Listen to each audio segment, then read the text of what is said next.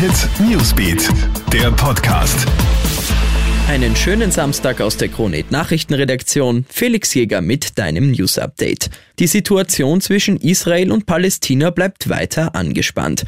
Nicht weit von der österreichischen Botschaft ist in Tel Aviv heute eine Rakete eingeschlagen. Entwarnung gab es dann kurze Zeit aber später auf Twitter.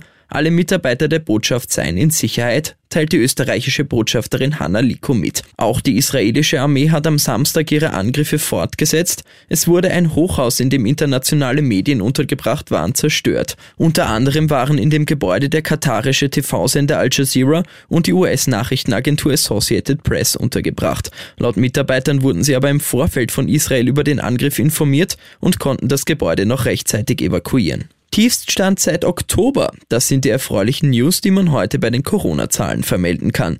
In den letzten 24 Stunden gab es österreichweit 644 Neuinfektionen.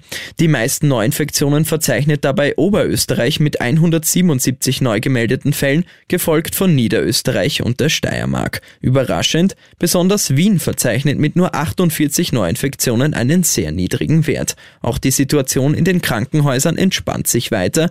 Gestorben sind in den letzten 24 Stunden an oder mit dem Coronavirus 15 Menschen. Eher ruhig verlaufen sind die heutigen Demonstrationen gegen die Corona-Maßnahmen in Wien.